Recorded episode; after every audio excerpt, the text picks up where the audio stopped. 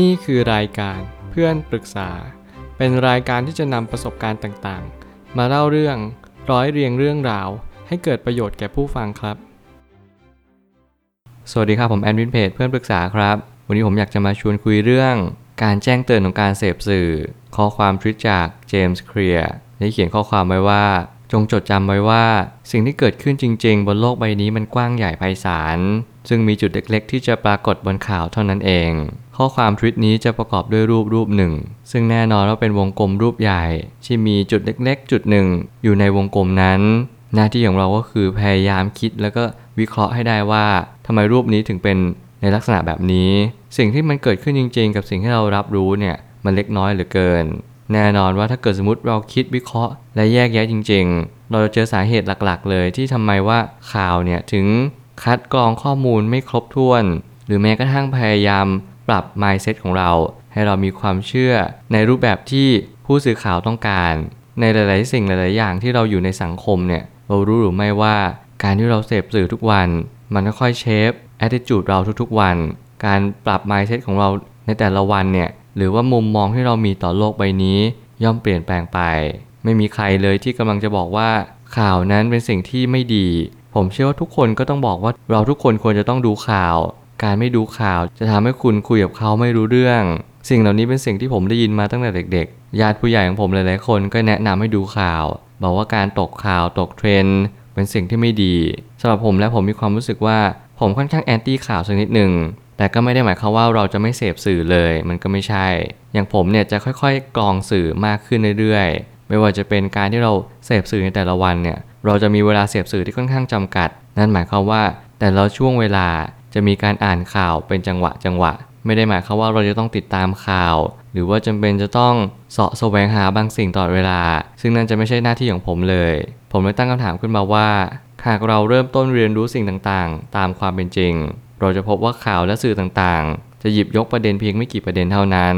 ผมเชื่อว่านี่คือความเป็นจริงอย่างสูงที่สุดเลย ที่เราจะต้องปรับ mindset ให้ตรงกันกับสิ่งที่มันควรจะเป็นก่อนว่า ข่าวนั้นเลือกข้อมูลที่จะมาป้อนข้อมูลให้กับเราสิ่งที่เรารับรู้จากข่าวทั้งหมดถูกกรอง ถูกปรับเปลี่ยน และก็ถูกบิดเบือนมาเกือบทั้งหมดเลย นั่นคือหน้าที่เราที่เราจะต้องกรองข่าวโดยใช้วิจารณญาณเป็นหลัก หลายครั้งที่เราเสพสื่อไม่ว่าจะเป็นละคร หนังภาพยนตร์ หรือแม้กระทั่งข่าวในทีวีก็ตาม เราจำเป็นจะต้องใช้วิจารณญาณในการรับชมทุกๆรอบ และทุกๆ ครั้งที่เราเสพสื่อไม่ว่าสื่อนั้นจะเป็นสิ่งที่ดี หรือว่าไม่ดีก็ตามแต่ นั่นจะเป็นหน้าที่เราที่สำคัญที่สุดที่เราจะต้องค่อยๆ กลั่นกรอง ว่าการเสพสื่อนั้นมีประโยชน์หรือมีโทษอย่างไร ข้อความทั้งหมดยังไม่ถูกเปิดเผยออกมา มีผู้คนที่ประสบพบเจอประสบการณ์มากมาย และบางประเด็นก็ถูกปกปิดเอาไว้ ถ้าเกิดสมมติผมพยายามขยายความสักนิดหนึ่งว่าทำไมข่าวถึงต้องบิดเบือนทำไมข่าวไม่ยอมบอกอะไรตามความเป็นจริง ผมคิดว่าเหตุผลที่สำคัญที่สุดก็คือ ข่าวนั้นมีผลประโยชน์บางสิ่งกับบุคคลบุคคลหนึ่งในสังคม แน่นอนว่าการที่เรารับรู้อะไรมา มีผลต่อการตลาด มีผลต่อเศรษฐกิจ รวมถึงมีผลต่อผลประโยชน์ต่อคนบางกลุ่ม แน่นอนว่าการที่เรามีวิทยุเครื่องแรก การที่เรามีโทรทัศน์ แบบที่เป็นสีขาวดำรุ่นแรก ไม่ว่าอะไรก็ตามแต่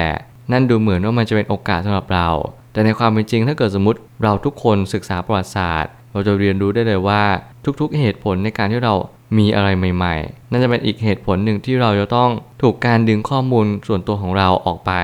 หมายความว่าความเป็นส่วนตัวหรือ privacy เราจะลดน้อยลงอย่างมาก ซึ่งคนที่ให้สื่อเนี่ยเขาก็จะเรียนรู้จากการที่เรารับชมของเขาไม่ว่าจะเป็นยอดไลค์เรตติ้งสิ่งต่างๆ เหล่านี้เป็นสิ่งที่ผมเชื่อว่ามันเป็นเรื่องของการตลาด แล้วมันเป็นเรื่องของผลประโยชน์ ไม่ว่าจะเป็นกำไรของบริษัท หรือแม้กระทั่งรายได้ที่กำลังจะเข้ามาในอนาคต โฆษณาที่เข้ามาต่อยอดจากบางสิ่ง ที่เรากำลังเสพสื่อทุกๆวันเนี่ยเราอาจจะโดนโน้มน้าว แล้วก็ดึงจากสิ่งที่เราเป็น ความคิดจิตใจรวมถึงทัศนคติของเราด้วยเช่นกัน แล้วผมก็มีมุมมองคล้ายๆ กับข้อความทวิตนี้ว่า แน่นอนว่าทั้งหมดทั้งมวลเนี่ยสื่อทั้งหมดไม่ได้เอาข้อความทั้งหมดมาโดยรวมแน่นอน เขาจึงจะเลือกและตัดแปะ ให้ดูทุกอย่างสมบูรณ์แบบ ในสิ่งที่มันควรจะเป็น ซึ่งนั่นจะทำให้เราเสพสื่ออย่างมีความสุขมากขึ้น โดยที่เราอาจจะไม่ได้ตั้งข้อกังขาอะไรมากมาย ถ้าเกิดสมมุติเราตั้งคำถามกันไปว่าทำไมสื่อจำเป็นจะต้อง ดึงข้อมูลอะไรจากเราคำตอบนั้นง่ายมากก็คือ สื่อไม่ได้มีเพื่อทำให้เราเสพสื่อด้วยความบันเทิงอย่างเดียว แต่สื่อทำให้เรามีความคิดที่เปลี่ยนแปลงไป นั่นจะมีความหมายต่ออนาคตอย่างมหาศาลเลย เริ่มต้นที่จะกลั่นกรองการเสพสื่อให้มากยิ่งขึ้น เพราะบางครั้งมันคือการเสพสื่อแค่มุมมองเดียว มันจะขาดข้อมูลที่ครบถ้วน จึงยากต่อการขบคิด ไม่ว่าคุณจะอายุเท่าไหร่ มันไม่สำคัญ ตอนนี้ทุกคนเรียนรู้เท่ากันแล้วว่าสื่อ มีส่วนทำให้เรามีความคิดที่เปลี่ยนแปลงไป เราไม่ได้รับรู้สื่อทั้งหมด 100%การที่คุณฟังและคุณก็เชื่อสื่อทั้งหมด ไม่ใช่สิ่งที่ควรจะทำคุณต้องมีวิจารณญาณไม่ว่าจะมากหรือน้อยก็ตามแต่ ข้อมูลทั้งหมดยังถูกเก็บเอาไว้ แล้วข้อมูลทั้งหมดผมเชื่อว่ามันอาจจะเพียงพอในการให้เราได้หาหรือค้นคว้าวิจัยเพิ่มเติมก็ได้ นั่นจะหมายความว่าเราสามารถหาข้อมูลผ่านหนังสือ ผ่านข้อมูลวิจัย แต่ทั้งหมดทั้งมวลเนี่ยคุณก็ไม่จำเป็นต้องเชื่อข้อมูลวิจัย หรือว่าไม่จำเป็นต้องเชื่อหนังสือทั้งหมดก็ได้ แต่สิ่งที่ผมกำลังจะสื่อก็คือ เราจำเป็นต้องหาข้อมูลให้มากขึ้น มากกว่าที่เรารับรู้เพื่อให้เราป้องกันความเสี่ยง จากการเชื่อข่าวโดยขาดวิจารณญาณเท่านั้นเองการใช้วิจารณญาณจึงเป็นเครื่องชี้วัดที่ดีที่สุด ในการจะค่อยๆ พิจารณาในแต่ละสิ่งที่เราได้รับข้อมูลมา บางครั้งเราจะต้องหาข้อมูลเพิ่มเติมด้วย และนี่คือ keyword ที่สำคัญที่สุด ที่ผมเชื่อว่ามันจะเปลี่ยนแปลงความคิดบางอย่าง ก็คือเราต้องหาข้อมูลเพิ่มเติม ไม่ว่าคุณจะได้ข้อมูลอะไรก็ตามแต่ คุณลองศึกษาข้อมูลเพิ่ม นั่นคือหน้าที่ของเราที่สำคัญที่สุด เราเป็นมนุษย์ เราสามารถที่จะมีความคิดที่ละเอียดถี่ถ้วนได้ เราสามารถที่จะใช้ความคิดแบบเชิงวิเคราะห์ได้ นั่นจึงจะเป็นประโยชน์ในการที่เราเกิดมาเป็นมนุษย์กันทุก ๆ คน การหาข้อมูลจากหัวข้อบางอย่าง ให้เราต่อยอดและขยายคำบางคำ ประโยคบางประโยค ที่มีบุคคลคนหนึ่งที่เขาก็อธิบายให้เราฟัง แล้วเราก็กำลังสงสัยว่าเอ๊ะคำนั้นมันจะจริงหรือเปล่า โดยที่เราอย่าเพิ่งเชื่อไป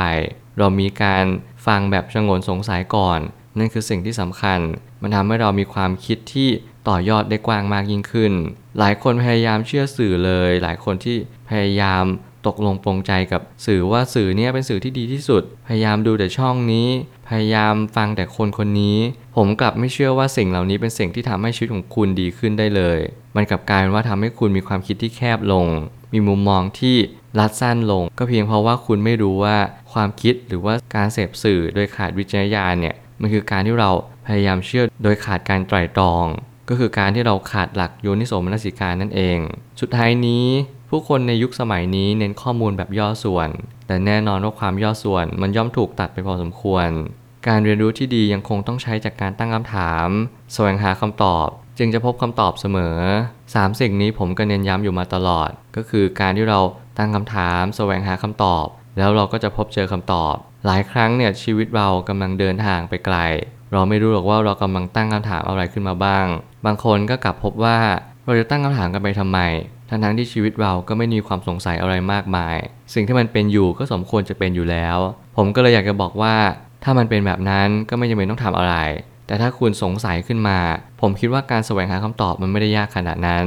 การที่คุณตั้งใจมั่น ติดเอาไว้ในใจว่า เออ เรามีความรู้สึกว่าสงสัยจริง ๆ ว่าสิ่งสิ่งนี้มันเป็นยังไง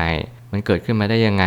และถ้าสิ่งนี้มันหายไปเนี่ยมันจะมีผลกระทบต่อสิ่งใดบ้าง การหาคำตอบของผมมันไม่ได้ยากเย็นสักเท่าไหร่เลย มันเป็นเพียงแค่กระทำไว้ในใจ คุณพยายามใช้ชีวิตไปเรื่อยๆ ตามความรู้สึกที่คุณมี ตามความเชื่อที่คุณได้บ่มเพาะมันออกไป ไม่ว่าจะเป็นจากการอ่าน การฟัง สิ่งที่คุณได้สังเกตสังการเนี่ย สิ่งเหล่านี้จะช่วยให้คำตอบคุณปรากฏขึ้น นั่นคือจะเป็นความหมายว่าการแสวงหาและพบคำตอบเนี่ย มันอยู่ใกล้ๆตัวคุณนั่นเอง คุณไม่จำเป็นต้องไปแสวงหาที่ใด ขอแค่เพียงตั้งคำถามให้ถูกทาง และคำถามของคุณมาสามารถแก้ปัญหาในชีวิตของคุณในระยะยาวได้ เพียงเท่านี้คุณก็จะมีความสุขมากขึ้น และคุณก็จะสามารถเสพสื่อ อย่างมีวิจารณญาณอย่างแท้จริง ผมเชื่อว่าทุกปัญหาย่อมมีทางออกเสมอ ขอบคุณครับ รวมถึงคุณสามารถแชร์ประสบการณ์ ผ่านทาง Facebook Twitter และ YouTube และอย่าลืมติด Hashtag เพื่อนปรึกษาหรือ f r ร e n d t a l k ด้วยนะครับ